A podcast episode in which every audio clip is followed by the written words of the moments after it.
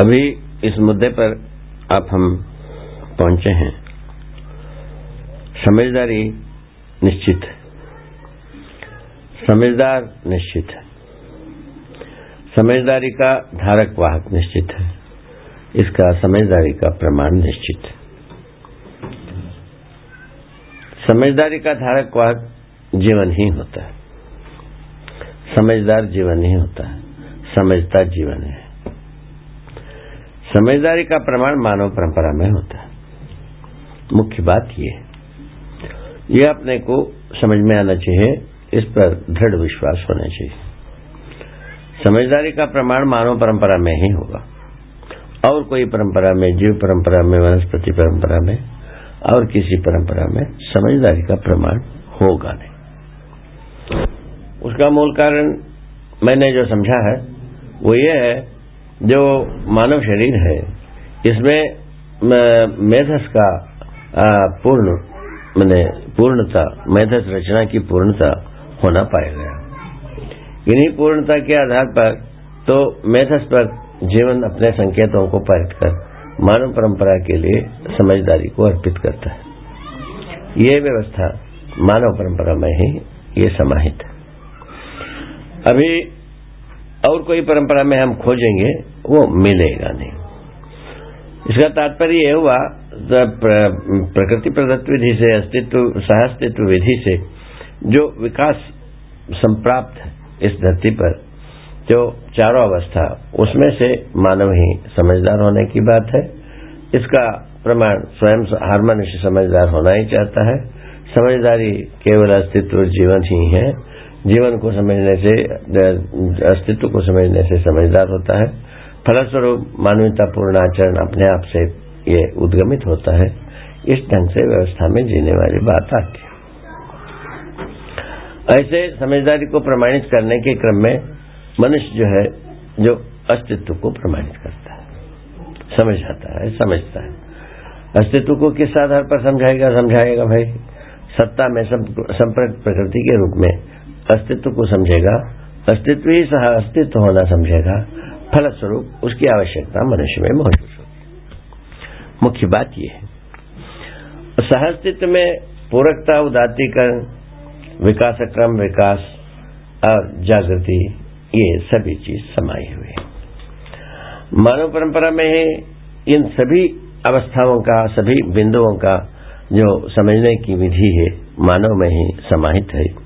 और विधि मैंने क्षमता समाहित है। विधि अस्तित्व सहज सह अस्तित्व में विद्यमान है।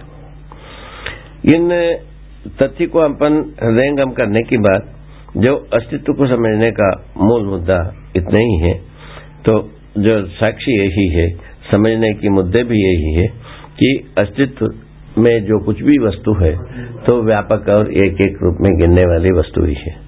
ये एक दूसरे के साथ वो तत्प्रोत, और सदा सदा के लिए अविभाज्य, और निरंतर विद्यमान, वर्तमान होना पाया जाता है। प्रकृति को व्यापक वस्तु से अलग अलग करने का कोई विधि नहीं है। तो अलग होने की प्रयोजन नहीं है। अलग होने का कार्य भी नहीं, प्रक्रिया भी नहीं है। तीनों नहीं है। इस आधार पर अस्तित्व में जो नहीं है, उसको हम कल्पना करके भी कुछ नहीं कर पाएँगे। अस्तित्व में जो है उसी को समझने की व्यवस्था है, उसी को प्रमाणित करने की बात है। अस्तित्व का स्वरूप ही सह अस्तित्व स्वरूप है, सत्ता में संपर्क, प्रकृति के रूप में। अस्तित्व ही अपने में चार अवस्था में व्यक्त क्योंकि सत्ता में संपर्क, प्रकृति ही चार अवस्था में विद्यमान है, जिसमें मानव चौथे अवस्था में है।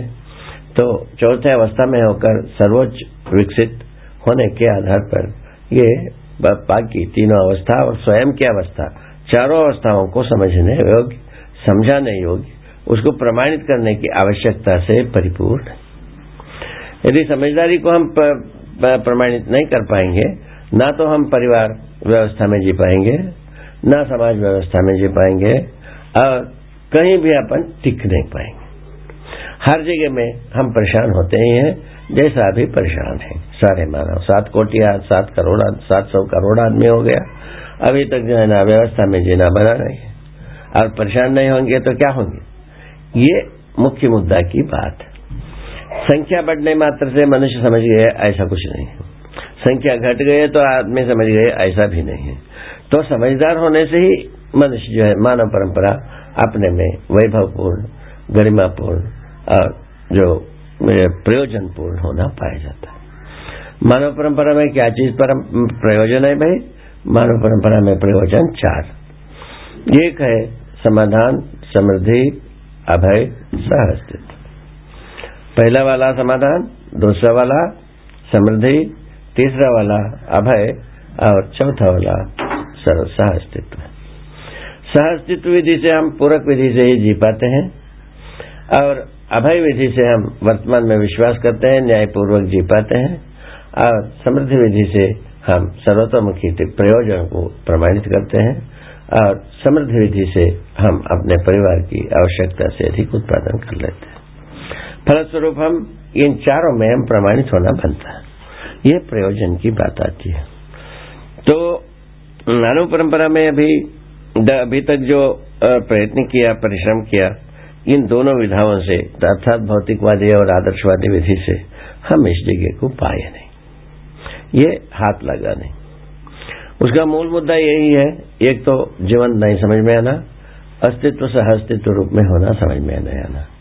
अस्तित्व के बारे में एक किसी को जिज्ञासा नहीं रहा, ऐसा बात नहीं कह सकता हूँ, कि जिज्ञासा भले प्रकार से हो, किंतु अस्तित्व का जो स्वरूप है, उसको समझने में कहीं न कहीं भूल चूक, हो ही चुकी फलस्वरूप परंपरा बना नहीं। समझदारी का परंपरा ही बना नहीं। और समझदारी का परंपरा बनाना है तो अब अब व्यवस्था में जीना कहाँ से आएगी?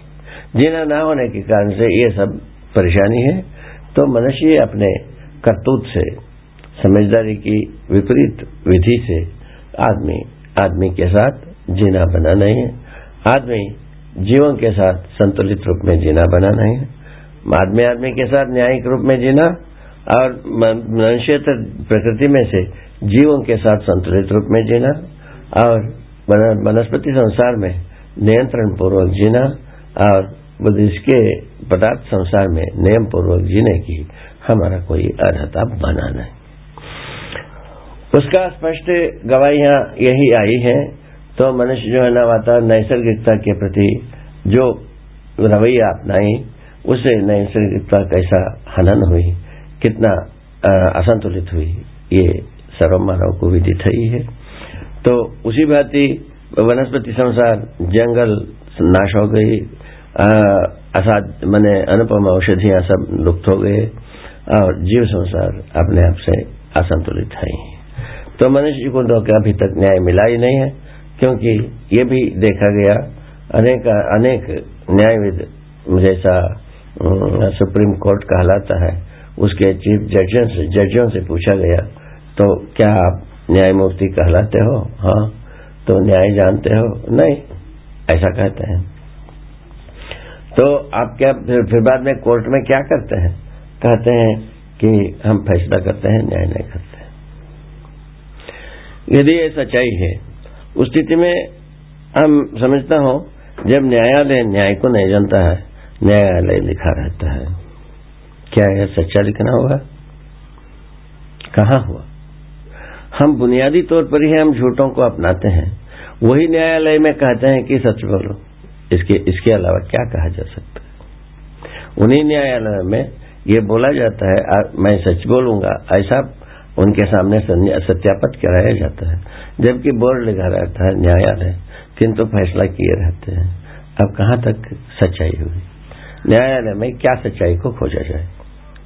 ये है। अब कार्यालयों में क्या कार्य किया जाए, वाला बात है। क्या कार्य को मतलब वो नहीं है कार्यालय में गलतियों को खोजना। गलती को गलती से रोकना है। और जो अपराध को अपराध से रोकना। यही काम के लिए पूरा सरकारी जितने भी नौकरी है, अधिकार है, वो सब इसी के लिए नियोजित हुई है। जो इस इस धरती इस धरती की छाती पर जितने भी राष्ट्र है, सब राष्ट्र का रवैया इतना ही। तो इस इस विधि से मानव परंपरा कैसा न्याय पाने की विधि कहाँ से आएगी? उसको सोचने पर पता लगा, मानव स्वयं में जागृत होने के आधार पर ही होगा, न्यायालय में इनसे मिलेगा नहीं। मानव जागृत होने के लिए मूल वस्तु समझदारी है। यदि समझदारी पूरा होता है, हर मनुष्य को समझदारी यदि पहुँच पाता है उस स्थिति में मानव परंपरा अपने में न्यायपूर्वक जी सकता है। ये मुख्य मुद्दे में ये सामान्य स्वरूप। इन न्यायपूर्वक जीने के साथ ही ये बाकी तीनों समाधान समृद्धि, अभय सह अस्तित्व अपने आप से आते हैं। न्यायपूर्वक जब तक जी नहीं पाते हैं, ये कोई चीज़ नहीं आएगी। इससे पता लगता है मानवीयता का जो रीढ़ है, मानवीयता का मूल ध्रुव है, वो न्याय है। अब वो न्याय कहाँ प्रमाणित होता है? सर्वप्रथम। एक समझदार मनुष्य कहाँ प्रमाणित करेगा? परिवार में करेगा। उसके बाद कहाँ करेगा? अपना गाँव में करेगा। उसके बाद कहाँ करेगा? पूरा देश में करेगा। उसके बाद क्या करेगा? पूरा धरती में करेगा। इस ढंग से न्याय को प्रमाणित करने का विशाल, विशालतम स्वरूप मानव के सम्मुख खड़ी है। उसको जितने जो उपयोग करें, उतने ही वो खुश होता हुआ भी देखने में मिलता है। जैसा मैं जितने दूर दूर तक हम न्याय को निप पाता हूँ, उतने ही मैं खुश रहता हूँ, प्रसन्न रहता हूँ, समाधानित रहता हूँ। वर्तमान में हमारा विश्वास सदा सदा के लिए सुदृढ़ बनता जाता है और निरंतर हमारा प्रस्तुतियों में प्रखरता, निखार आती जाती है। मेरे जो व्यवहार में जो है सुदृढ़ता आती जाती है। तो ये सब चीज़ें हमारा अनायास ही उपलब्ध होने वाली वस्तुएँ हुई। जिसके लिए पहले से ये बहुत पुण्य से मिलता है, उससे मिलता है, कहते रहे। इसमें पुण्य गिरने की कोई मतलब नहीं है। पुण्य का मतलब यदि हमको समझ में आया, वही है समझदार हो जाना ही पुण्य है। और कोई पुण्य नहीं है। और कहीं कोई पुण्य का, मैंने आसार भी नहीं है। यदि पुण्य का नाम यदि सार्थक होना है, मनुष्य अपने में समझदार होना ही मनुष्य समझदार होने के उपरांत मनुष्य में, स्वयं में अपने योग्यताएँ क्षमताएँ पात्रताएँ अपने आप से प्रमाणित होना शुरू करता है। क्षमताएँ अपने आप में क्या चीज़ है पूछा? तो उसका उत्तर यही मिलता है वाहन करने वाली क्रिया। वाहन क्या करता है? भ्रम को वाहन करता है या जागृति को वाहन करता है? और तीसरे प्रकार की कोई वाहन होने वाला नहीं है। जब तक भ्रमित रहेगा और तब तक जागृति नहीं है। जब तक जा, जब जागृत हो गए फिर भ्रम का कोई अर्थ ही नहीं है। भ्रम का लवलेश नहीं है। तो भ्रम एक ऐसी बात हुई। भ्रम आया क्यों? भ्रम क्यों? भ्रमित क्यों? परंपरा हो गई है। ये बात भी एक खचोटने वाले एक प्रश्न है। बाकी सारे संसार में तो नियति सहज रूप में सब व्यवस्था में हो गए। मानव क्यों नहीं? ये बात पर भी कुछ लोग पूछे हैं हमसे। उसका उत्तर ऐसा अस्तित्व में रखी हुई है, मानव संस्कार अनुषंगी इकाई है। इस बात को पहले ध्यान दिलाया है। संस्कार का मतलब भी है समझदारी। समझदारी पूर्वक ही मनुष्य व्यवस्था में जिएगा। और स्वायत्त है। ये मनुष्य स्वायत्त होता है। दूसरा, समझदार होता है। समृद्ध होता है। समाधानित होता है। सुख के लिए चारों पदार्थ आवश्यक है। समाधान भी आवश्यकता है, समृद्धि भी आवश्यकता है वर्तमान में विश्वास अर्थात अभय आवश्यक है, और सह अस्तित्व आवश्यक ही। इस विधि से मनुष्य को इन चारों आयामों में मैंने चारों वस्तुओं में जब अपना हाथ कर्तलगत करने की आवश्यकता आई तो ये स्वयं स्फूर्त विधि से आएगी। नीति सहज विधि से आता नहीं। उसको दूसरे ओर से भी देखें तो परंपरा पूर्वक ही समझदारी आती है। इसके पक्ष में, जो मानव संतान और मानवेतर जीव संसार की संतान और पशु पक्षी संस्थान, संतान ये जन्म से ही जो उसका परंपरा के गुण है, अपने आप में विद्यमान रहता है। उनको कोई कॉलेज की ज़रूरत नहीं स्कूल की ज़रूरत नहीं, कचहरी की ज़रूरत नहीं, कहीं उनको फिरियाद करना है। अपने आप में उनका गुण समाहित रहता है। जैसे जैसे आगे बढ़ते हैं, वो सारे गुण उसमें ये प्रचलित हो जाती है मैंने पोषित हो जाता है, पुष्ट हो जाता है, प्रमाणित हो जाता है। जैसा गाय के बच्चे गाय के जैसे ही जीना, सीखा ही रहता है। ये क्या गई? वंशानुषंगी विधि से। शरीर के अनुरूप जीने की काम वो जीवों में रहता है। वो शरीर के अनुरूप जीने का काम मनुष्य में भी रहती है। मनुष्य में वहाँ तक प्रकृति प्रदत्त रूप में ही है। और उसके बाद आता है पुरुषार्थ और परमार्थ। पुरुषार्थ परमार्थ के आधार पर मनुष्य समझदार होना बनता है। समझदार होने के आधार पर ही हम सारे भ्रम से मुक्त होते हैं।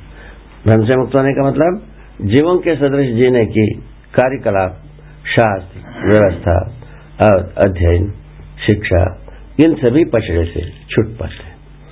अभी तक कि हमको जो कुछ भी मिला है, वो यही मिला है। पशुओं के सदृश जिया करो। उसका उदाहरण, उसका गवाही पहले से ही प्रस्तुत किया। तो लाभोन्माद, कामोन्माद, भोगोन्मादी प्रवृत्तियों के लिए शास्त्रों को पढ़ाए थे इन इन शास्त्रों को पढ़ाने का मतलब भी ये होता है तो जीवन के सदृश जिया करो। तो जबकि मनुष्य जीव नहीं है जीव से भिन्न है, जीव से भिन्न प्रकार की प्रवृत्ति वाला है। जीवों में सर्वत, मैंने बहुमुखी मैंने अभिव्यक्ति नहीं है, मनुष्य में बहुमुखी अभिव्यक्ति है, मनुष्य जो है ना समाधान चाहता है गाय गौरव कोई भी समाधान चाहते नहीं है। और जो मनुष्य जो है ना, समृद्धि चाहता है, मगर पशु पक्षी जो कोई समृद्धि कुछ नहीं चाहते हैं। और उसमें भी कोई तर्क आता है, कोई चिड़े, चुनगुन, चीटी, ये सब भी, ये भी तो संग्रह करते हैं, इस प्रकार की बात आती है। वो वो ये जो उपलब्धि के आधार पर संग्रह करते हैं। शोषण से वो संग्रह नहीं करते। उपलब्धि रहती है ला करके उनका उनका काम करने का आदत है, काम करने के आधार पर चीटी भी ला करके कुछ इकट्ठा किया रहता है, और मधुमक्खी भी किया रहता है, कुछ पक्षियों भी किए रहते हैं, किंतु हाथी कुछ भी संग्रह नहीं करता है बाघ नहीं करता है भालू नहीं करता, ये कोई भी संग्रह करते नहीं ये तो आप देखते हैं। तो जो एक, ये भी नहीं करता है, एक, जो सुआ जो होता है, ये भी कोई संग्रह करता नहीं है।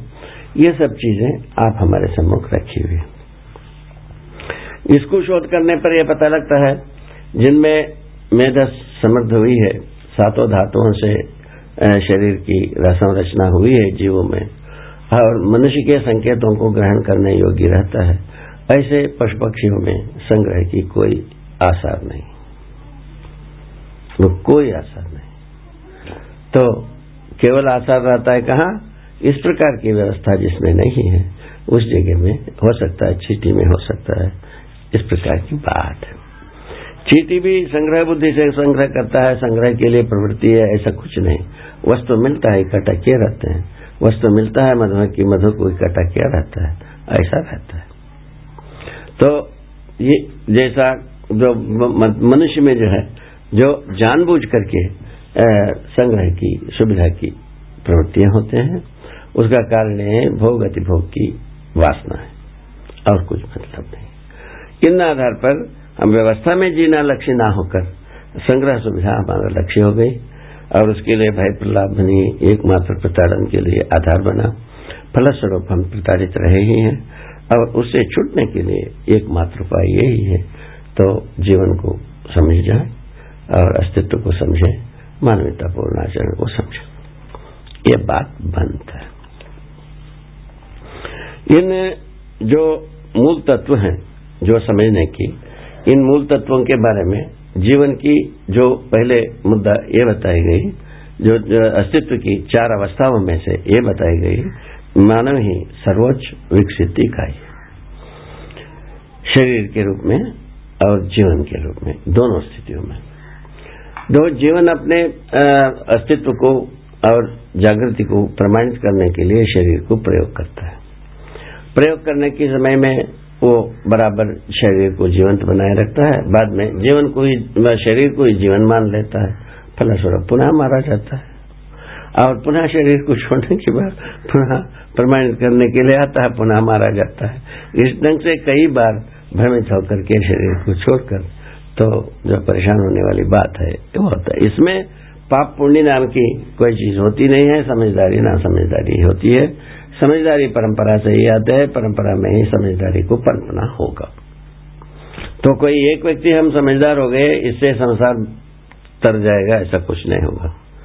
तो एक व्यक्ति समझदार होने मात्र से सब तरेगा, ये कल्पना ही हमको बहुत कुछ भाई भीत कराया, निरीह बनाया और जो कुछ भी बनाना था बना दिया। इससे छुटकारा पाना सभी चाहते भी हैं। यदि कोई कोई नहीं चाहते हैं, कल चाह जाएँगे, ये इससे छुटकारा पाना आवश्यक इस ढंग से हम समझदारी के पक्ष में सोचने के लिए बहुत सारा उपाय बने हुए है। उसके बाद ये जैसा हम समझदार हो गए, अस्तित्व समझ में गए दोनों समझ में आ गया तो मानवीयतापूर्ण आचरण एक बहुत स्वाभाविक बात बनता है। मानवीयतापूर्ण आचरण क्या चीज़ होता है?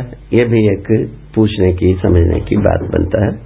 मानवतापूर्ण आचरण यही है जो स्वयं में, हर मनुष्य अपने में स्वधन, स्वनारी, स्वपुरुष, दयापूर्ण कार्य व्यवहार के रूप में जी पाता है। ये समझदार मनुष्य होने के बाद स्वायत्त होता ही आदमी। वो प्रमाणित करने जाता है तो परिवार स्वायत्तता होता है, जिसमें समाधान समृद्धि दोनों प्रमाणित होता ही। हर मनुष्य किसी परिवार में ही प्रमाणित होना है। अकेले में कोई प्रमाणित होने का जगह नहीं है। और ढका मुंदा विधि से कोई प्रमाण होता नहीं। होना ही नहीं है, कभी नहीं होना है। तो इस विधि से क्या हो गया आदमी को प्रमाणित होने की आवश्यकता। सदा सदा एक बचपन से, शिशुकाल से ही बनी हुई है। उस आवश्यकता को पूरा किया जाना आवश्यक। जैसा ही इन हमारा देखिए तीनों बात निपटाता है, स्वधन स्वनारी स्वपुरुष, दयापूर्ण, कार्य व्यवहार निपता है। उसी के साथ साथ हमारा तन मन धन रूपी अर्थ का सदुपयोग, सुरक्षा करना भी बनता है। और ये तो दोनों सदता है, उस स्थिति में संबंध मूल्य, मूल्यांकन, उभय तृप्ति वाला भी अपने आप से प्रमाणित होता है। ये इस ढंग से जो मूल्य चरित्र नैतिकता के रूप में संयुक्त रूप में मनुष्य का आचरण व्याख्यायित होता है। ठीक है? ये मानवीयतापूर्ण आचरण का मतलब ऐसा बनता है। तन मन धन रूपी अर्थ को हम सदुपयोग कर पाए, सुरक्षा कर पाए, उस स्थिति में नैतिकता कहलाया। हम आज किसको नैतिकता कहते हैं, आप ही सोच लो। आप ही मूल्यांकन करो। ठीक है? मूल्य मूल्यांकन मैंने संबंध मूल्य। संबंधों को पहचानने की विधि से ही मूल्यों को निर्वाह करने की प्रवृत्ति बनती है। जैसा कोई भी आदमी अपने पिता को, पिता का संबंध को पहचान लेते हैं, माता का संबंध को पहचानते हैं, गुरु का पहचानते हैं, संबंध को पहचानने का फल ही है मूल्य अपने आप से बहने लगता है। मूल्यों का निर्वाह होने ही होना है। जहाँ संबंधों को पहचानते नहीं है, वहाँ कोई मूल्यों के बहाव होता नहीं। इसको अच्छे तरह से रेलवे डब्बे में देखा जा सकता है। रेल के डब्बे में कोई भी बैठा रहता है एक अजनबी आदमी आता है, वो उनका अपने आप से हाथ पैर लंबा हो जाता है। इच्छा होती है यहाँ कोई बैठे न करे। वही थोड़ा देर के बाद उनसे पहचाना हुआ कोई आदमी आ जाता है, अपने आप से उठ के खड़े हो जाता है और उनको बैठा देता है। वो खड़े ही रह जाता है। बाजे, ये भी देखा गया है। ये सब चीज़ों को देखने पर पता लगता है संबंधों को पहचानना ही एक बहुत बड़ी भारी मूल्यवान काम है। संबंधों के बारे में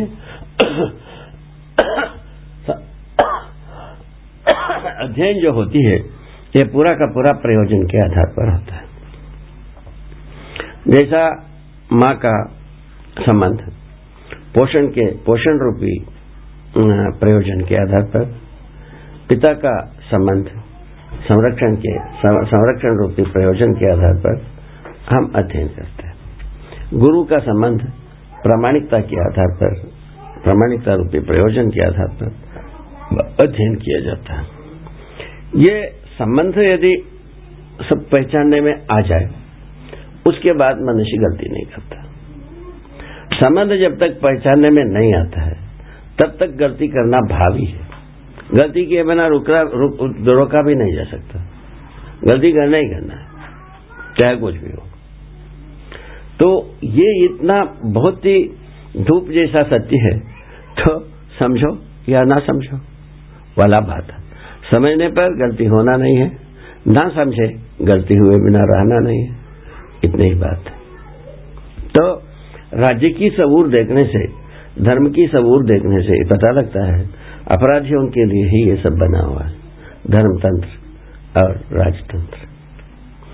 तो क्योंकि अपराध को तारना ही, अपराधियों को तारने वाला भी एक गुण मानव में, मानव परंपरा में बना तो है। तारने के लिए जो कुछ भी युक्ति रचाया, राजतंत्र अपने ढंग से रचाया, धर्मतंत्र अपने ढंग से रचाया। किंतु है तो मूलतः कहीं न कहीं गलती की ही बात है ये। गलती, गलते रहेगा आदमी, यही मान करके सारा रचनाएँ हमें वो सर्वथा गलत हो गया।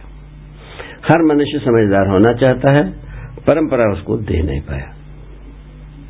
सीधा सीधा बात तो हर मनुष्य ईमानदार होना चाहता है, वो ईमानदारी का रास्ता दिखा नहीं पाया। हर व्यक्ति जिम्मेवार होना चाहता है, ज़िम्मेदारी का प्रयोजनों को हम लोगों परंपरा को दे नहीं पाए। पहले से हम ऐसा मिसाल दे नहीं पाए परंपरा में, इसीलिए हम पिछड़ गए और हमारा जो कुछ भी अरमान थी तो भूमि मैंने शुभ की तो कई पहले भी बहुत सारे लोग ये कामना की है, सबका शुभ हो, सबके लिए कल्याण हो, सबके लिए मंगल हो, सब जो है ना, मैंने तर जाए। इस प्रकार की बातों को तो बहुत सारे लोग दोहराए हैं। इसमें हमको कोई शंका नहीं। ये दोहराने मात्र से हमको क्या उसका रास्ता मिल गए? उसके रास्ता नहीं मिला। जिस किताबों में लिखा रहता है, सबका शुभ हो, उसी में लिखा रहता है, यह सारे संसार झूठा है, और केवल परमबत असली माँ बाप केवल ईश्वर ही है। उन्हीं के शरण में जाना चाहिए, यही किताब में लिखा रहता है। तो किसका सबका कल्याण होगा? असली माँ बाप के पास जाने के बाद जो गया हुआ का अस्तित्व रहना नहीं है, अब किसका कल्याण होना है? जब वो स्वयं में मैंने असली माँ बाप कल्याण स्वरूप ही है। फिर बाद में अकल्याण के लिए ये सब काय को परेशान पैदा किया। ये सब बात पुनः वही जड़ में आ जाते हैं अपन। ये सब बात से कोई प्रयोजन निकलता नहीं प्रयोजन इतने ही है, समझदार होने पर ही आदमी का प्रयोजन निकलता है। समझदार ना होने से प्रयोजन नहीं निकलता। ये अंतिम रूप में, एक निष्कर्ष रूप में आता है। तो सभी संबंधों में प्रयोजन नहीं दिखाती है। क्या प्रयोजन? ये जो पहले कही गई चार बात है चार लक्ष्य है। समाधान समृद्धि अभय सहस्तित्व रूपी लक्ष्य है। इसको सफल बनाने के अर्थ में ही प्रयोजन रहता है। सारा प्रयोजन सारा संबंधों का प्रयोजन इसी से जुड़ा रहता है। ये इसमें जुड़ने की पश्चात परंपरा बन जाती है। समझदारी यदि एक, एक पीढ़ी से दूसरे पीढ़ी को पहुँच पाता है स्वाभाविक है उसके आगे पीढ़ी को भी जाएगी उसके आगे पीढ़ी को भी जाएगी। ऐसा आशा ही किया जा सकता है। इस ढंग से समझदारी का ही परंपरा होगा तो ना समझी का कोई परंपरा होता ही नहीं। अभी तक इसलिए कोई परंपरा ही नहीं बना झंझट तो ये किंतु कई लोग परंपरा बनाना चाहते हैं। ये भी बात सच्चाई है। इसका गवाही यही है, बहुत सारे संस्थाएँ जन्मे एक सरकारी संस्था कहलाता है और असरकारी संस्था भी कहलाता है। ऐसे संस्थाएँ बहुत निकले, बहुत जगह में देखने को मिला है। तो ये सबका कुल मिलाकर के उद्देश्य यही बनता है तो हम दोस्तों को मदद करें। मदद वही करता है जिसके पास कुछ हो। सच्चाई तो यह है। क्या क्या लेकर के आप मदद करोगे भाई? ऐसा पूछा जाए तो क्या कहेंगे? मदद करेंगे नहीं कि क्या करेंगे? तो एक आदमी बोलता है आ, ये हमारे पास जो है जो तकनीकी है हम तकनीकी से सेवा करते हैं। सेवा करके क्या करोगे? आप तकनीकी को उपयोग किए हो? मैं अभी आए थे एक टीम वही संसार को उतारने वाले। बोला हम सारा संसार को तकनीकी देते हैं। निशुल्क। ठीक है बढ़िया है। आप तकनीकी का सेवन किया वो कहते हैं नहीं। आप स्वयं यदि सेवन नहीं किए हैं, आप तकनीकी को किस आधार पर आप दूसरों को दोगे?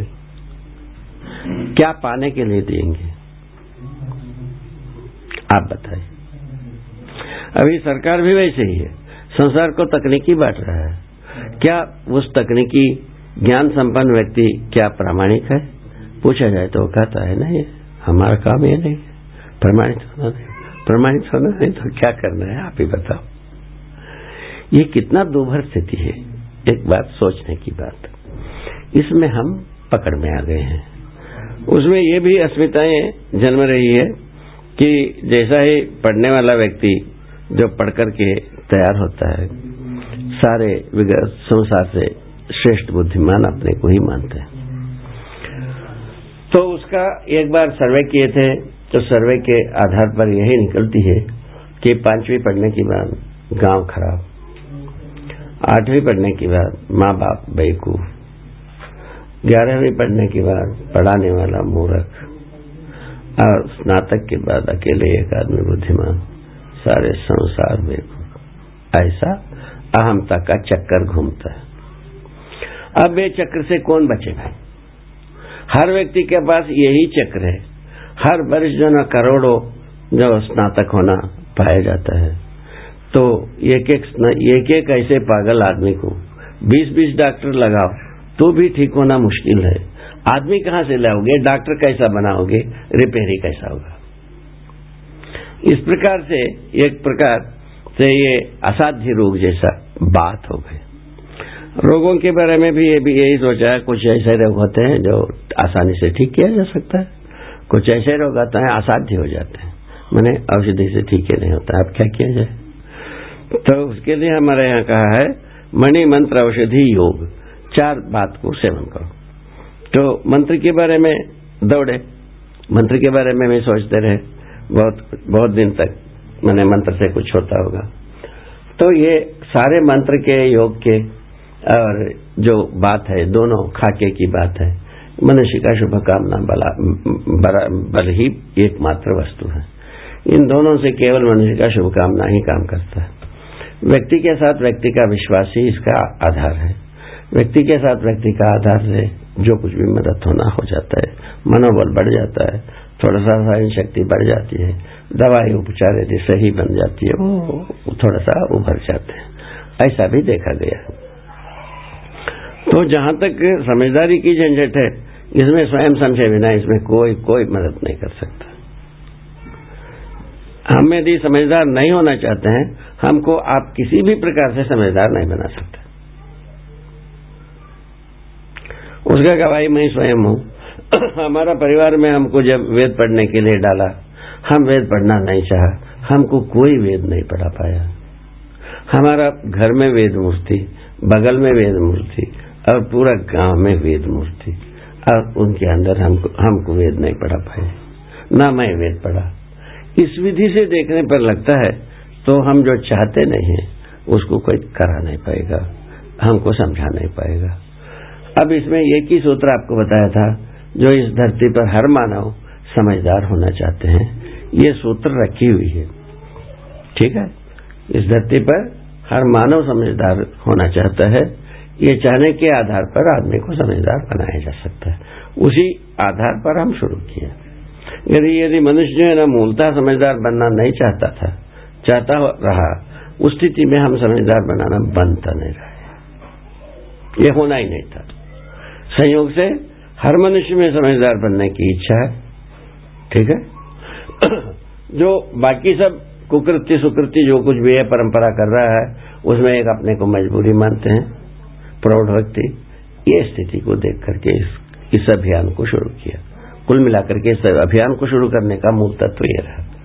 मानव परंपरा में, हर मानव में समझदार बनाने की अरमान है। ये बात सच्चाई है। इस विधि से शुरुआत किए हैं। इस शुरुआत से मनुष्य को कहीं न कहीं राहत मिलने की आसार भी है। तो कई लोग समझ चुके हैं, उनमें ये सब गुण पैदा भी होता है, जो जिसको हम मानवीयता पूर्ण गुण कह रहे हैं मानवीयता पूर्ण आचरण कह रहे हैं, ये कई लोगों में जन्म चुका है। यहाँ तक हम आते हैं प्रमाणों के आधार पर। बात शुरुआत। नैतिकता का मूल तत्व, जो तन, मन, धन, तीन रूप में कुल मिलाकर के अर्थ होता है, जिस अर्थ को प्रयोजन के अर्थ में मैंने नियोजित करना है, कुल मिलाकर के सदुपयोग है। जैसा जिस किसी को हम, जिस किसी विधि में वस्तु का हम सदुपयोग करते हैं उसका दो भाग होगी। सेवा और उत्पादन में हम तन मन धन को नियोजित करते हैं। दूसरा, हम उपयोग बने संबंधों के साथ प्रयोजनों को प्रयोजनों को सफल बनाने के लिए हम तन मन धन रुपया का सदुपयोग करते हैं। जिसका सदुपयोग किया, उसका सुरक्षा हो गया। जिसके लिए हम सदुपयोग किया अर्थ का, उसका सुरक्षा हुआ हुआ है। तो सुरक्षा का मतलब जो किसी का, किसी के साथ हमारा किया हुआ तन मन धन रूप अर्थ का सदुपयोग के फलन में उसका सुरक्षा हो गई। यही हमारा सुरक्षा और सदुपयोग का अर्थ। प्रयोजन में यही निकलती हैं अभ्युदय यात्रा सर्वतोमुखी समाधान के लिए हम अपना नियोजन करते हैं मनुष्य के साथ। और समृद्धि के लिए करते हैं, उत्पादन के लिए करते ही हैं। और वर्तमान में विश्वास रखने के लिए, व्यवस्था के लिए हम तन मन धन रूपी अर्थ का नियोजित करते हैं सह अस्तित्व के लिए करते हैं। इस चारों विधि के लिए हम किया हुआ तन मन धन रूपी अर्थ है, उसका जहाँ कहीं भी हम नियोजित किया, उसका सुरक्षा हुआ, मैंने फलस्वरूप हमारा धन का सदुपयोग हुआ। सदुपयोग के बिना सुरक्षा सुरक्षा के बिना सदुपयोग होगा नहीं। सदुपयोग हुए बिना सुरक्षा होता ही नहीं। सुरक्षा हुए बिना सदुपयोग नहीं होता। इस ढंग से सदुपयोग सुरक्षा से विदा हो नहीं सकती। सुरक्षा सदुपयोग से विदा नहीं कर सकती। ये निरंतर एक चक्र व्यूह जैसा घूमता ही रहता है। यह सदा सदा के लिए शुभद होता है। ये शुभ के, शुभ प्रवृत्ति में हमारा तन मन धन रूप को नियोजित करने की आवश्यकता बनी ही रहती है, जो हम जागृत होने के अर्थ में तो इस विधि से हम, हमारा जो लक्ष्य है, मानव लक्ष्य मानव लक्ष्य ही मानव का प्रयोजन है। जीवन लक्ष्य ही जीवन का प्रयोजन है, अस्तित्व का लक्ष्य ही अस्तित्व का अस्तित्व का प्रयोजन है। इस ढंग से बनता है। ये, इन प्रयोजनों को पहचानने के लिए मानव के अतिरिक्त और कोई संसार में वस्तु नहीं है। इसको पहचानने के लिए हम सदा सदा तत्पर हैं और इसको आगे चल करके समझने के लिए कोशिश करेंगे। जय हो मंगल हो कल्याण। जय हो। मंगल हो कल्याण। हो ये अभी अपन इस बात पर इस तथ्य पर पहुँच गए हैं। अस्तित्व में कोई समझदार इकाई है वो मानव ही है। मानव जीवन और जीवन जीवन और शरीर का संयुक्त रूप में ही प्रमाणित है।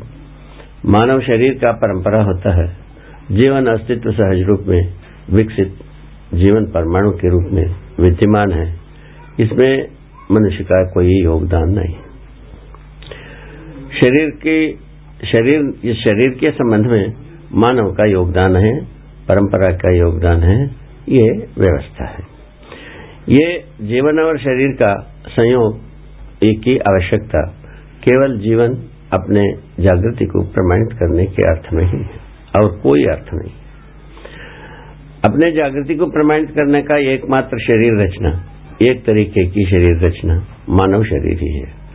और दूसरे शरीरों में ये समझदारी प्रमाणित करने की व्यवस्था नहीं इसीलिए मानव संस्कार आनुषंगी इकाई के रूप में हम समझ गए हैं, आप भी समझ सकते हैं। संस्कार का मतलब भी है समझदारी। समझदारी के बारे में अस्तित्व और जीवन की बात हुई। अस्तित्व में चार अवस्था की बात हुई। चार अवस्था के बाद मानव ही सर्वोपरि विकसित इकाई है। ये बाकी सभी इकाइयाँ परस्पर पूरक हैं।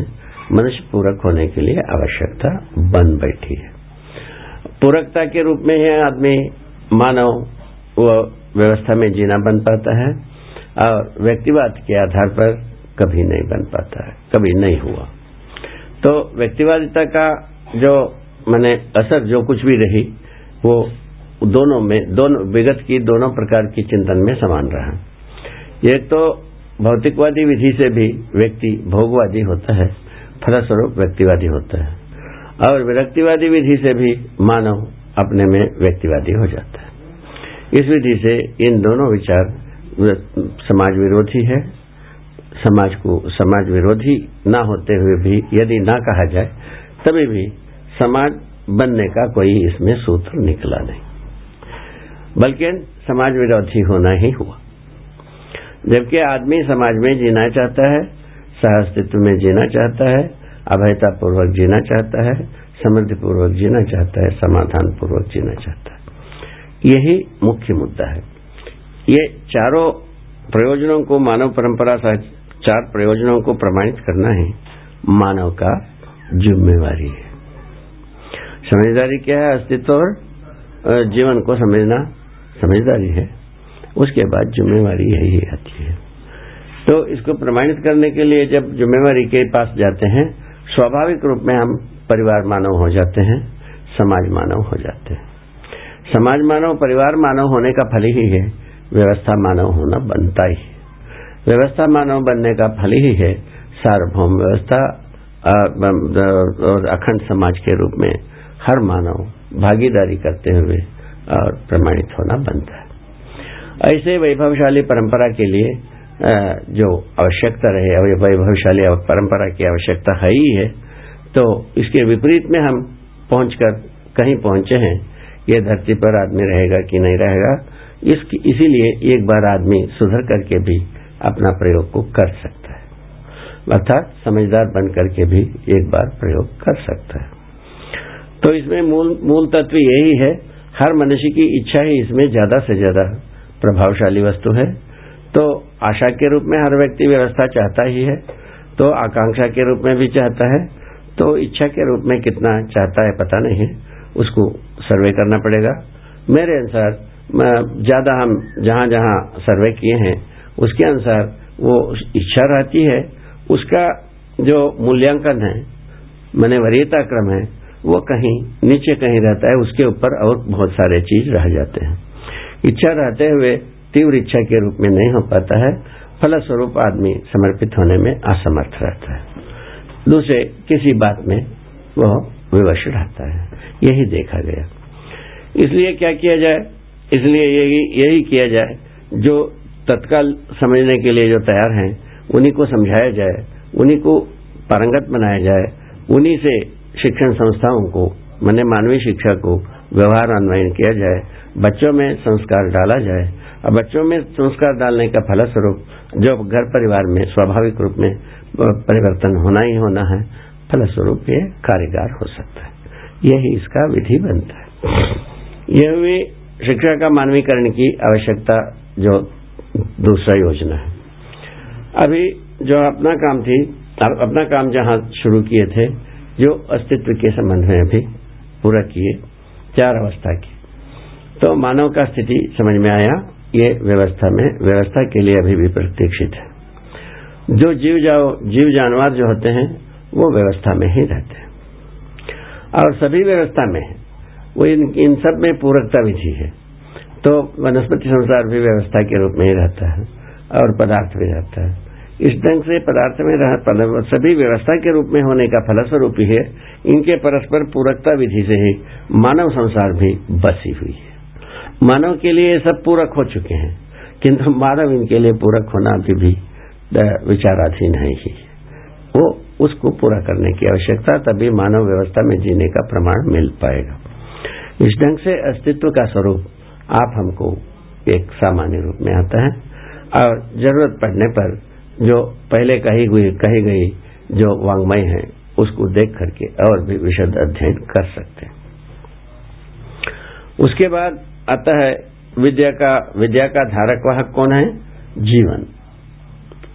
विद्या का मतलब समझदारी हुई। समझदारी का धारक वाहक है जीवन। विद्या का दृष्टा कौन है? जीवन। ठीक? और जो विद्या का, विद्या को विद्या को प्रमाणित करने वाला कौन है? मानव। मानव शरीर और जीवन के साथ होता है। उस उसी स्थिति में मानव परंपरा में प्रमाणित हो पाता है। समझने वाला और उसको वहन करने वाला जीवन ही होता है। ये बात को अच्छी तरह से देखी गई है। आप भी अपने में जाँच सकते हैं। जाँच करके अपने में विश्वास अर्जन कर सकते हैं। विश्वास अर्जन करने के बाद आपका प्रयोजन को आप स्वयं पहचान सकते हैं। इस ढंग से अस्तित्व में पूरा का पूरा व्यवस्था की आवश्यकता है। मानवीय व्यवस्था के लिए अपने आप में बनाया हुआ ताना बाना से परेशान हुआ है। वो मानव ही अपने ताना बाना से राहत पाने के लिए वो स्वयं सोचना ही पड़ेगा। इतनी ही बात। उसके बाद आता है जीवन। ठीक? जीवन के बारे में पहले आपको ये एक सूचना दी थी कि जीवन के रूप में हर हर मनुष्य में जीवन समान रूप में विद्यमान है। जीवन किसी शरीर में जीवन बड़ा छोटा ज़्यादा कम ऐसा सारा द्वंद्व से मुक्त है। सभी की शरीर में शरीर को चला, चलाता हुआ मानव शरीर को चलाता हुआ सभी जीवन एक ही प्रकार से है एक ही प्रकार की बल शक्ति होते हैं, और स्वरूप एक ही होती है, और लक्ष्य एक ही होता है। जीवन का लक्ष्य होता है सुख, शांति, संतोष, आनंद। ये जीवन लक्ष्य जीवन लक्ष्य सफल होता है, मानव लक्ष्य सफल होता है। मानव लक्ष्य सफल होता है, जीवन लक्ष्य सफल होता है। मानव लक्ष्य को मानव सफल करने के क्रम में जो जो मैंने विधि है उसके बारे में थोड़ा दूर तक अपन पहुँचे हैं और भी आगे चल करके और दूर पहुँचेंगे पास पास तक पहुँचेंगे, ठीक है? तो इस विधि से हम जो जीवन का लक्ष्य, सुख, शांति, संतोष।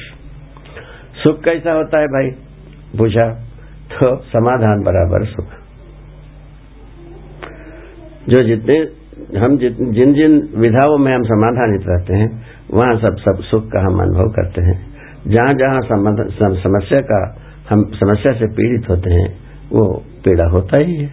इसके लिए कोई कोई तो सामने रखी हुई बात है।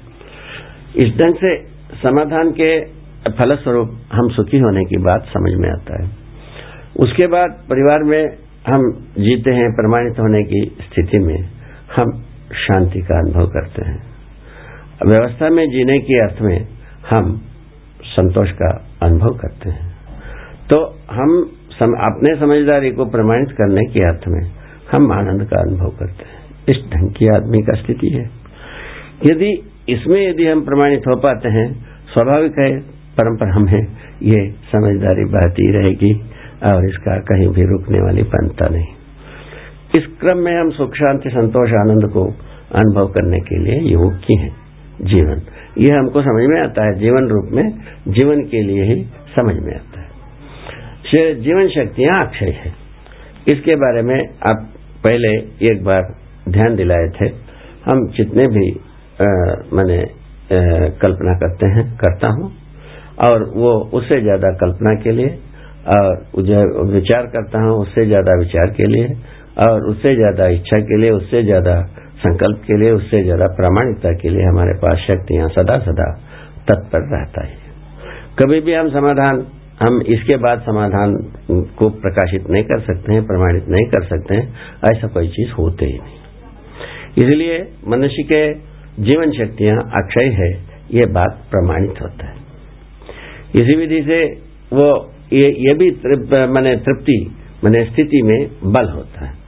स्थिति में बल गति में शक्ति। गति में होने वाला एक दूसरे के साथ आता है ये स्थिति में रहने वाला स्वयं को अनुभव होता है।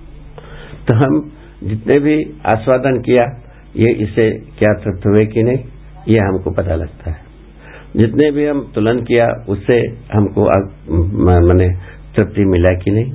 जितने भी हम साक्षात्कार किया, बोध किया, अनुभव किया, इससे तृप्ति मिला कि नहीं। इसकी, इस बारे में हम निरंतर परीक्षण करते रहते हैं। और करते नहीं है तो करना होगा ही, और करेंगे ही। दूसरा कोई रास्ता नहीं है। फलस्वरूप मनुष्य जो सतत सुखी होने के लिए रास्ता बन जाता है। तो इन तीन पाँचों अवस्थाओं में तृप्ति ही कुल मिलाकर के सुख, शांति, संतोष, आनंद की ख्याति पाता है। इन्हीं इन्हीं चार पाँचों अवस्थाओं में मनुष्य की समझदारी प्रमाणित होता है। इन्हीं पाँचों अवस्थाओं में प्रमाणित हो जाता है। इस ढंग से मनुष्य का वैभव स्वयं में राज्य के रूप में प्रतिष्ठित होता है। राज्य का मतलब होता है, राजा इतने सा राज्य वैभवित होना ही राज्य है। कौन वैभवित हो भाई? मनुष्य के पहले सारे बात वैभवित है ही है। तो मनुष्य वैभवित होना ही, मानवीयता से मानवीयता से परिपूर्ण होकर वैभवित होना ही राज्य का मतलब बनता है। उसका सारांश यही बनता है, व्यवस्था में जीना ही राज्य है, स्वराज्य है। स्वराज्य कब हुआ स्वयं प्रेरित होकर के व्यवस्था में जिए। व्यवस्था में जीना राज्य है, स्वयं प्रेरित होकर के जीना स्वराज्य है। इस प्रकार से इसका परिभाषा बनता है। और इसके, इसका जो व्याख्या बनता है, मानवीयता पूर्णाचरण का ही व्याख्या बनता है। संबंधों में कैसा अपने आचरण को सार्थक बनाएगा, और और जो परिवार में कैसा बनाएगा, और समाज में कैसा बनाएगा, और व्यवस्था में कैसा अपने जो जितने भी बने जागृति है, संबंध है, उसको कैसा सार्थक बनाएगा, यही मुख्य मुद्दा है। संबंध और मूल्य, मूल्यों को सार्थक बनाना ही मानव का वैभव है। इस जगह में हम आते हैं। संबंध और मूल्यों को सार्थक बनाने क्रम में ही हम वर्तमान में विश्वास कर पाते हैं। संबंधों को हम पहचानते नहीं है तो हम वर्तमान में जी नहीं पाते कोई नहीं जिएगा। ये एक भी आदमी जिएगा नहीं। वर्तमान में जीता नहीं है, विगत में जाता है, विगत वर्तमान होता नहीं है। भविष्य को सोचता है, भविष्य वर्तमान होता नहीं है। इस ढंग से वो बेकार हो जाता है आदमी। मनुष्य का कहीं भी ठोर नहीं मिलती है, जड़ मूड नहीं मिलता है, फलस्वरूप भटकता रहता है। यह मुख्य मुद्दे की बात है। इसे भटकना कोई आदमी चाहता नहीं है। परंपरा में दिशा निर्देशित करने की व्यवस्था नहीं है। अब आदमी क्या करे? इस आधार पर आदमी की पुण्य से ही सर्व, सभी मनुष्य, मने गरीब हो, अमीर हो, माने बुद्धिमान हो, पंडित हो, और जो बलवान हो, बलहीन हो, और धनवान हो, धनहीन हो, हर व्यक्ति समझदार बन सकर, बन, समझदार बन सकता है, और अपने में आश्वस्त हो सकता है, वर्तमान में जी सकता है व्यवस्था में जी सकता है समृद्ध हो सकता है, संतुष्ट हो सकता है। ये ये कुल मिलाकर के इस प्रस्ताव का मतलब। तो जब हमारा अक्षय शक्ति, अक्षय बल इस प्रकार से हमको प्रमाणित होता है, अपने में ही प्रमाणित होता है, उसी प्रकार हर मनुष्य में होने की आसार बनती है। हर मनुष्य भी अपना सत्यापित करता ही है। सत्यापित के बाद बाद उनके आचरण में वो मूल्यांकित हो जाता है। अक्षयता का मूल्यांकन हो जाता है। इस विधि से हम मनुष्य से मनुष्य को इस प्रकार आश्वस्त हो सकते हैं। हर हर मनुष्य में जीवन समान रूप में विद्यमान है। शक्ति और बल अक्षय है। और उसी के साथ लक्ष्य सबका समान है। लक्ष्य से समान होने के बारे में मानव लक्ष्य भी स्पष्ट, जो समाधान, समृद्धि, अभय अस्तित्व मनुष्य का लक्ष्य है। जीवन का लक्ष्य सुख, शांति, संतोष, आनंद लक्ष्य है। ये दोनों बात अपने को समझ में आता है। इस समझदारी को सफल बनाना ही कुल मिलाकर के समझदारी का मतलब है। समझदारी का मतलब और कुछ होते ही नहीं है। यही मानव का वैभव है, यही मानव का राज्य है, यही मानव का राष्ट्र है, यही इसी ऐश्वर्य के साथ मानव अपना, अपने जो परंपरा को निरंतर सुखमय बना सकता है, संगीतमय बना सकता है और अन्य प्रकृति के लिए पूरक हो सकता है। सभी पशु संसार, जीव संसार, वनस्पति संसार, वस्तु संसार को संतुलित रखना संतुलित संतुलन पूर्वक उसके साथ व्यवहार कर सकता है।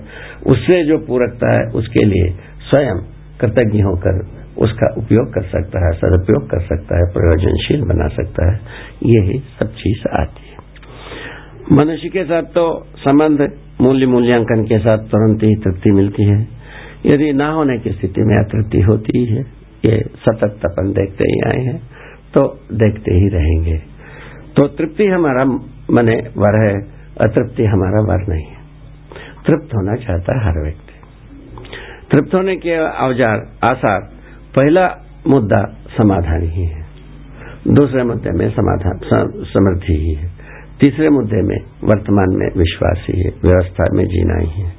चौथे मुद्दे में सह अस्तित्व का प्रमाण प्रस्तुत करना ही। इस ढंग से मनुष्य तृप्त होने के लिए निरंतर वस्तु में समीचीन है। मैंने पासे में है। इसके लिए दूर दूर भटकने की ज़रूरत नहीं है। इस ढंग से आइए। ये इस विधि से हम आ गए। सत्य का स्वरूप।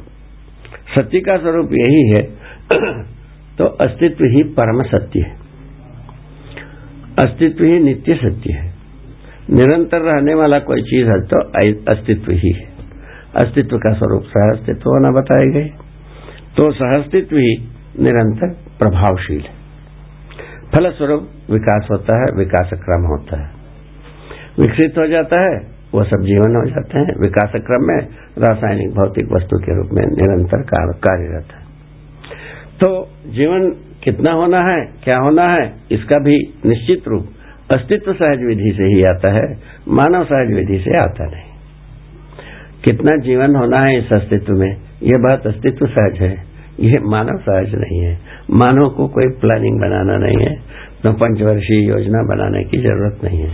यह स्वयं में, अस्तित्व स्वयं अपने विधि से ही, ये चारों अवस्थाओं को प्रकाशित कर चुकी है। इसमें मनुष्य बहुत योगदान दिया है, ऐसा कोई चीज़ नहीं है। मनुष्य के योगदान के बिना ही चारों अवस्था जब प्रकाशित है, मनुष्य अपने स्वयं स्फूर्त विधि से जो करना है, वो अपना करना ही। कुल मिलाकर के व्यवस्था में जीने का आसार है। मनुष्य जो स्वयं स्फूर्त विधि से करना चाहिए, वो अभी तक रुका ही है। वो रुके रहने से मानव व्यवस्था के सीढ़ी में आया नहीं है।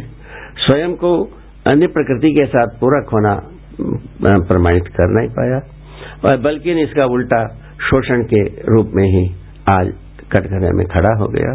शोषण पूर्वक मनुष्य सुखी होने की कैसा कामना किया, ये सोचने की बात है। वो आज की स्थिति में शोषण पूर्वक की सुखी होने के लिए सभी देश सोचता है, सभी धर्म सोचता है, और सभी मैंने समुदाय सोचता है, सभी परिवार सोचता है, अधिकांश परिवार तो सोचता ही है। इस ढंग की काम है। जहाँ तक राज्य और समुदाय की बात है शोषण पूर्वक ही सुखी हो सकते हैं, यही अंतिम बात तो विज्ञान भी इसके समर्थक है संघर्ष पूर्वक ही मनुष्य अपने अस्तित्व को बनाए रखना होगा। उनका अस्तित्व के मतलब है संघर्ष करें, अपने जात, अपने एक समूह को सब बलवान बनाए, खूब खावे, पीवे, बाकी को सबको मारे, पीटे, खावे, समाप्त करें, यही बात आती है। तो जिसका लाठी उसका भैंस वाला बात, उसी का नाम संघर्ष। संघर्ष करने के लिए अभी संघर्ष करना है विकास मानते हैं, विकसित देश उन्हीं को मानते हैं, जो ज़्यादा सामरिक शक्ति से संपन्न है। ज़्यादा शोषण कर पाते हैं, ज़्यादा व्यापारी, व्यापार बुद्धि को प्रयोग कर पाते हैं, इनको विकसित देश कहते हैं। अब आज के नग्न चित्र यही है। तो जबकि विकसित देश वही है जो जागृत हो गया है। व्यवस्था में जीता है, समाधानित है, समृद्ध है मैंने वर्तमान में विश्वास करता है, व्यवस्था में जीता है सहअस्तित्व को निरंतर प्रमाणित करता है। ये विकसित देश के रूप में, विकसित परिवार के रूप में, विकसित समुदाय के रूप में हम पहचान सकते हैं। इस बात के लिए अपन प्रयत्न कर सकते हैं, इसमें हम सफल हो सकते हैं। ये कुल मिलाकर के यहाँ बनता है। अस्तित्व का महिमा इस ढंग से समझ में आता है। जीवन का महिमा समझदारी के रूप में समझ में आता है। ठीक है? अस्तित्व का संपूर्ण महिमा क्या है? समझदारी के रूप में समझ में आता है। ठीक है ना? इसके बाद आता है जीवन जीवन को समझने की विधि क्या है? वो एक एक अच्छा मुद्दा है। जीवन ही जीवन को समझता है। जीवन को जीवन ही जीवन को समझने वाला तरीका अस्तित्व को जीवन समझ में सम, समझने की तरीका इन दोनों में अलग अलग काम है। तो जहाँ तक रासायनिक भौतिक वस्तुएँ हैं इसको हम प्रयोग पूर्वक उपयोगिता के आधार पर इन सबको पहचान लेते हैं। उपयोगिता को हम कहाँ पहचानते हैं? सामान्य आकांक्षा, महत्वाकांक्षा संबंधी वस्तुओं के रूप में पहचानते हैं।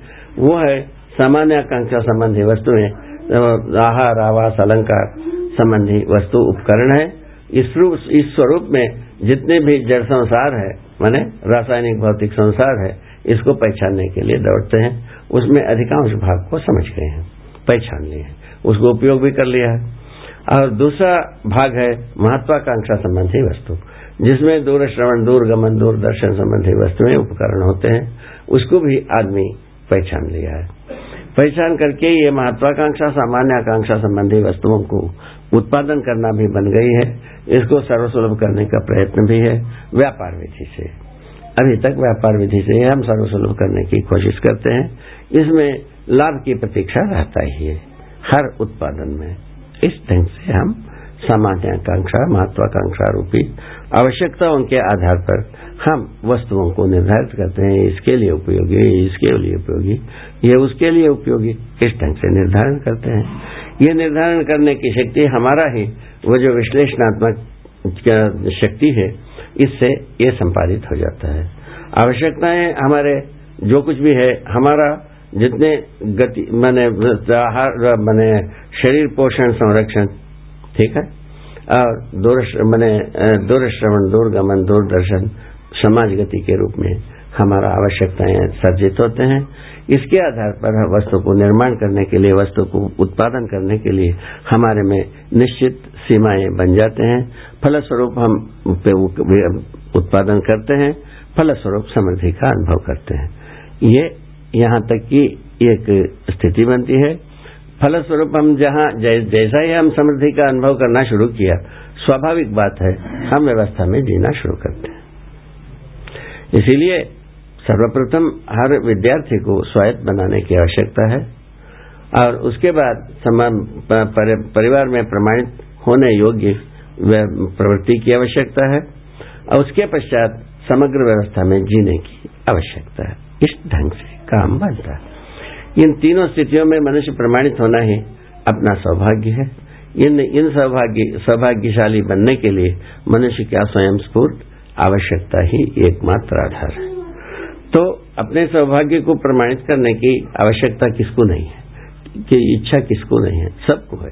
आपको बताया, वो इच्छा होते हुए परंपरा में उसका मार्गदर्शन न होने के कारण वह अपने को बहुत बड़ा अनुसंधान वगैरह में डालने में जो वंचित रहा है, वो अपने मजबूरी वशी ही ये वंचित रहे हैं। अब वो स्थिति मजबूरी की बात समाप्त हो जाता है। यदि वरीयता यदि अपने सौभाग्य को प्रमाणित करना ही बनती है, उस स्थिति में इस प्रस्ताव के साथ मनोयोग से अध्ययन पूर्वक स्वयं को प्रमाणित करना सहज है। इसको शतशाह अनुभव करके देखा गया है। जय हो, मंगल हो, कल्याण हो।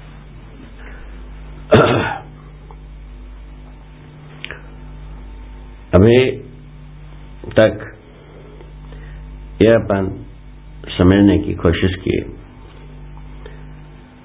समझदारी क्या है? समझने वाला कौन है? समझदारी के लिए वस्तु क्या है? तीन बात पर अपन ध्यान दिए। मैं समझता हूँ यह बात एक दूसरे के बीच में ठीक से संप्रेषित हो चुकी समझने वाला वस्तु जीवन ही है। ये बात स्मरण दिलाया था। ये बात इस तथ्य को हर व्यक्ति अपने में ही जांचना होगा। समझने के लिए वस्तु अस्तित्व ही है, जीवन ही है, और मानवतापूर्ण आचरण ही है।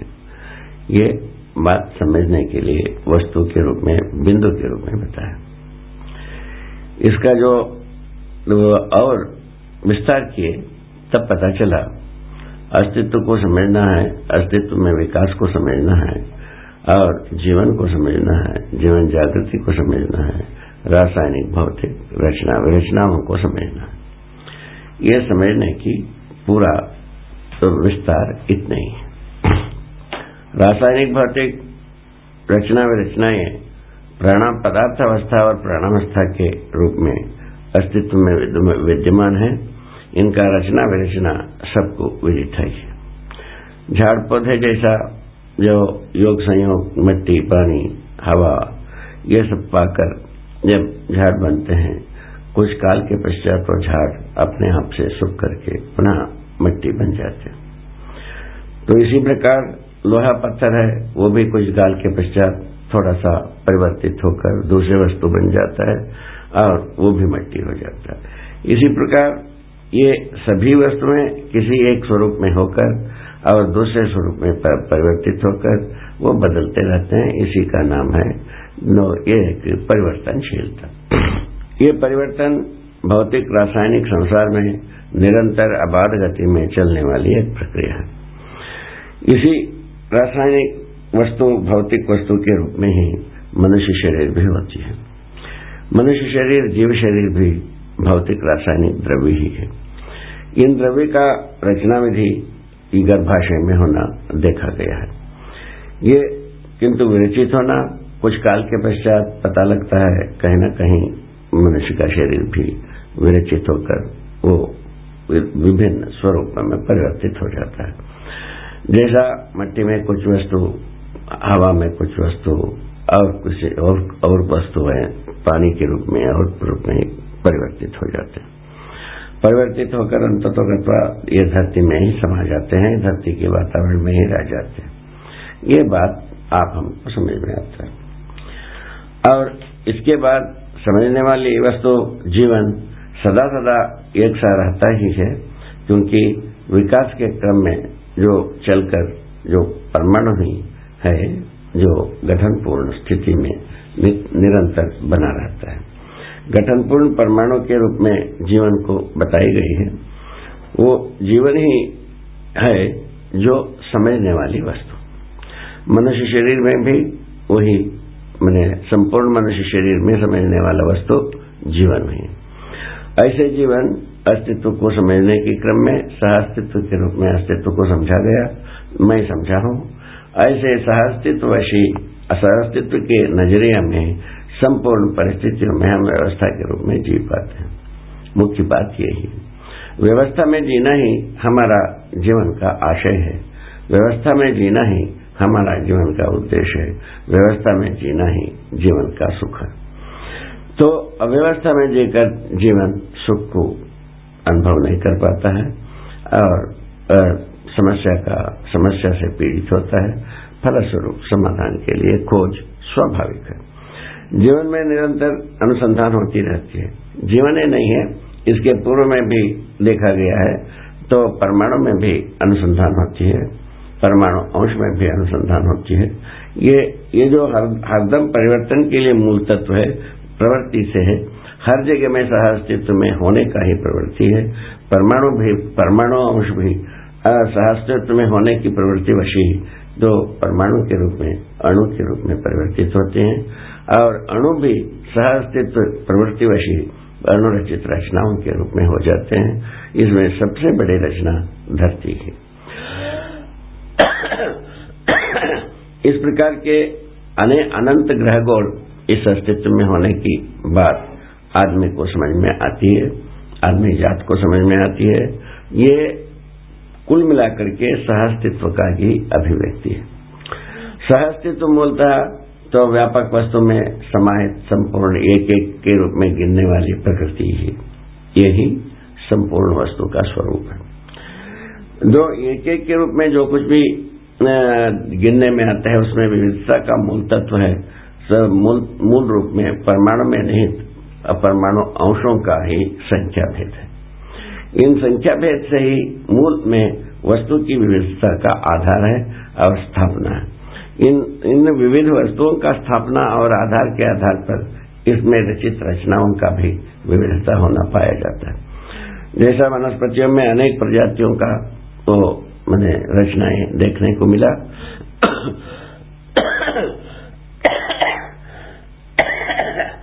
झाड़ों के रूप में, पौधे के रूप में झाड़ झाड़ भी अनेक रूप में रचित होता हुआ देखने को मिला और ये अपने बीज वृक्ष बीज वृक्ष नियम से अपने को स्वस्थ होना पाया जाता है।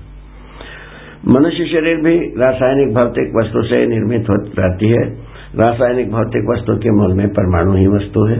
ये परमाणु में, परमाणु अंश ही मुख्य वस्तु है। इसी के आधार पर जो जिन जिन द्रव्यों से रचित जो रचना होती है उन सभी रचनाएँ स्वाभाविक रूप में अपने स्वरूप में वो, वो एक वैभव है एक द्रव्य एक रचना है उसका एक मौलिक प्रयोजन है। मौलिक प्रयोजन हर रचना में सह अस्तित्व में भागीदारी है वो रचना के मूल में जो द्रव्य है वो भी सह अस्तित्व में होने का ही महिमा है। इन महिमा के आधार पर जो संपूर्ण अस्तित्व अपने में विद्यमान है, वैभवित है, प्रकाशित है, प्रमाणित है। ये समझ में आती है। इन अस्तित्व में ही हम मानव एक भाग है, एक वस्तु है। सह अस्तित्व में मानव अविभाज्य है। सह अस्तित्व को छोड़कर मानव कहीं भाग नहीं सकता। भागने के लिए जितने भी कोशिश किया उतने ही परेशानी होना स्वाभाविक रहा। इसको भुगत चुका है मानव जाति, शायद तो यदि भुगतना कम है तो आगे भुगत लेंगे। यदि भुगत चुके हैं, यदि परिवर्तन चाहते हैं तो परिवर्तन के लिए तैयार हो जाएँगे। ये स्वाभाविक रूप में होने वाली प्रक्रिया है। इसमें किसी के ऊपर कोई चीज़ लादने की बात नहीं होती है।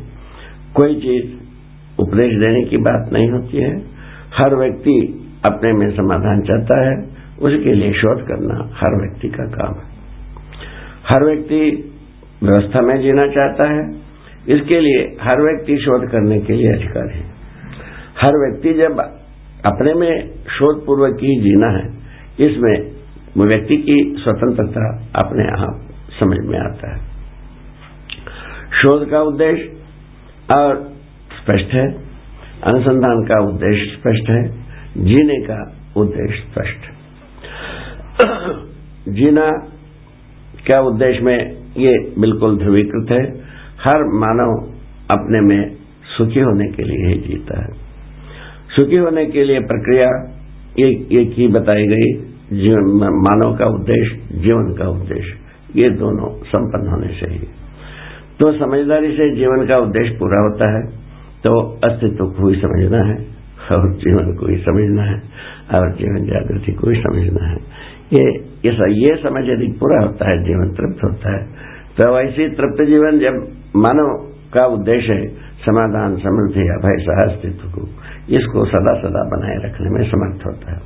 यही व्यवस्था का, व्यवस्था में जीने का प्रमाण है। व्यवस्था में कोई जीता है, इन चारों पदार्थ अपने आप से मानव के लिए उपलब्ध रहना है। इसी, ऐसे ही मानव परंपरा एक दूसरे के लिए उपकारी होता है। फलस्वरूप सह अस्तित्व का अर्थ सार्थक हो पाता है। सह अस्तित्व को सदा हम बनाए रखना ही कुल मिलाकर के व्यवस्था है। व्यवस्था में जब कभी गड़बड़ी होती है सह अस्तित्व के विपरीत कुछ किया जाना ही है। तो मनुष्य में वो कर्म स्वतंत्रता, कर्म कल्पनाशीलता दोनों चीज़ विद्यमान है। ये विशेषता है। इसके आधार पर कल्पनाशीलता वश कर्म स्वतंत्रता वश कुछ भी गड़बड़ कर है। जैसा ये धरती को बहुत तंग किया गया, मनुष्य का कल्पनाशीलता, कर्म स्वतंत्रता वशी तो किया गया। तो ये पता नहीं है, पता नहीं था इस गड़बड़ी से अपने को क्या परेशानियाँ समीचीन हो सकती है, ये बात तो पता नहीं था। जब पता होगा तब उसका उपाय नहीं रह गया। ऐसा निर्हिता की जगह में मानव आ चुका। मनुष्य को सदा सदा अपना कल्पनाशीलता कर्म स्वतंत्रता पूर्वक ही अनुसंधान करने के लिए एक स्वाभाविक प्रक्रिया है शोध करने के लिए स्वाभाविक अवसर है। यह शो, शोध और अनुसंधान इसी उद्देश्य से होना देखा गया सार्थक होना देखा गया अनुसंधान और शोध। जब अव्यवस्था के लिए और समृद्धि समाधान और सहअस्तित्व के लिए हम जीने की जितने भी शोध कर पाते हैं वो सारे शोध स्वयं को भी सार्थक होना पाया गया और अन्य के लिए भी सार्थक होना, सहायक होना देखा गया। यही समझदारी का कुल मिलाकर के स्वयं तृप्त रहना और समर्थ रहना और साथ साथ उपकार करना, यही बनता है। इसके मूल स्वरूप में हम ये भी देखेंगे, समझदारी का स्वरूप भी क्या है? समझदारी से क्या मनुष्य को होता है? मनुष्य में एक क्या चीज़, क्या गुण पैदा होता है, ये भी देखा गया। उसके बारे में भी ये स्मरण में दिलाया कि तो हर व्यक्ति में अपने में विश्वास होता है और श्रेष्ठता का सम्मान होना प्रतिभा और व्यक्तित्व में संतुलन और व्यवहार में सामाजिक व्यवसाय में स्वावलंबन। इन सदगुणों इन्हीं को सदगुण कहा, कहा जा सकता है। इन सदगुणों के साथ मानव सामाजिक होना देखा गया। ये अभी तक की एक साथ संक्षेप रूप में जिन बातों को देखने के लिए बात कही गई। ये सब बातें पूरी हुई। इसमें जो मूलतः विद्या का जो स्वरूप है, समझदारी ही है, वह समझदारी को प्रमाणित करना ही विद्वा है, विद्या।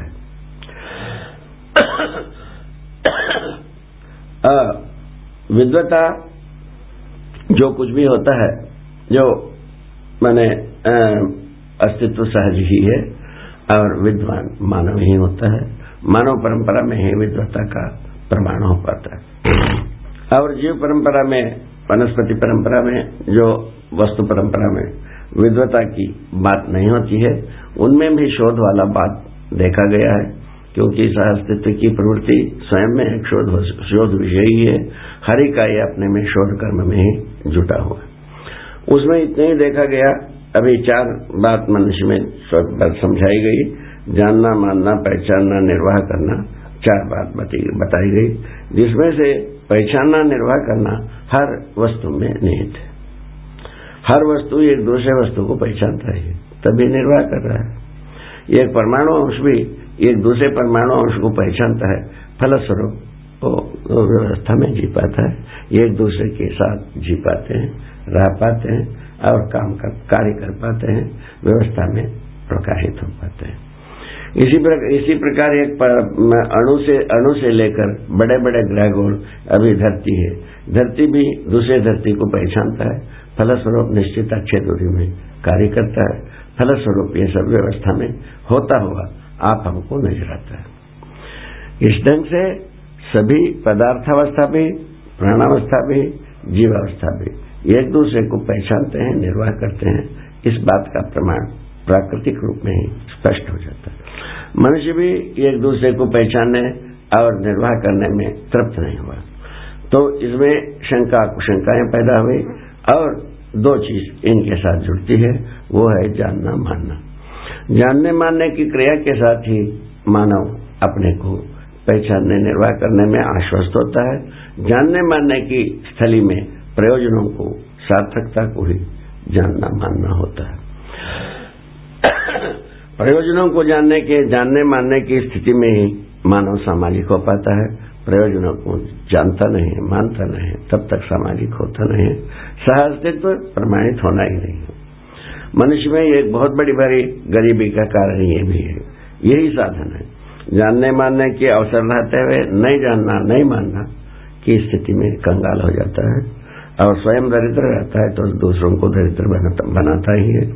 स्व मानव अपने दरिद्रता ही धरती को दरिद्र बनाया है। इतना हम जानते हैं। इसमें दो ही दो राय नहीं है मनुष्य यदि कंगाल नहीं होता धरती को बर्बाद करने के लिए तो प्रयत्न नहीं करता। ये बहुत सुस्पष्ट है। इस इस, तर, इस तकलीफ़ सारा मानव किया तो इन्हें गिने लोग ही इस प्रकार के कृत्य किया। भोगने वाला पूरा सात सौ करोड़ आदमी की स्थिति में आ चुकी है। ये बात को अपने को ध्यान में लाने की आवश्यकता है। मैं समझता हूँ, ये जो जानने मानने वाला जो भाग है, इसको मैंने प्रखर बनाया जाए। हर व्यक्ति में प्रखरता की संभावना है। हर व्यक्ति की में इसकी प्रखरता की आवश्यकता है, ये समीचीन है। ये पहले बात हो गई। इस प्रकार से मूलतः विद्या का स्वरूप समझदारी है। समझदारी को प्रमाणित करना ही है। और इसको परंपरा के रूप में प्रवाहित करते हैं। यह विद्या का मतलब।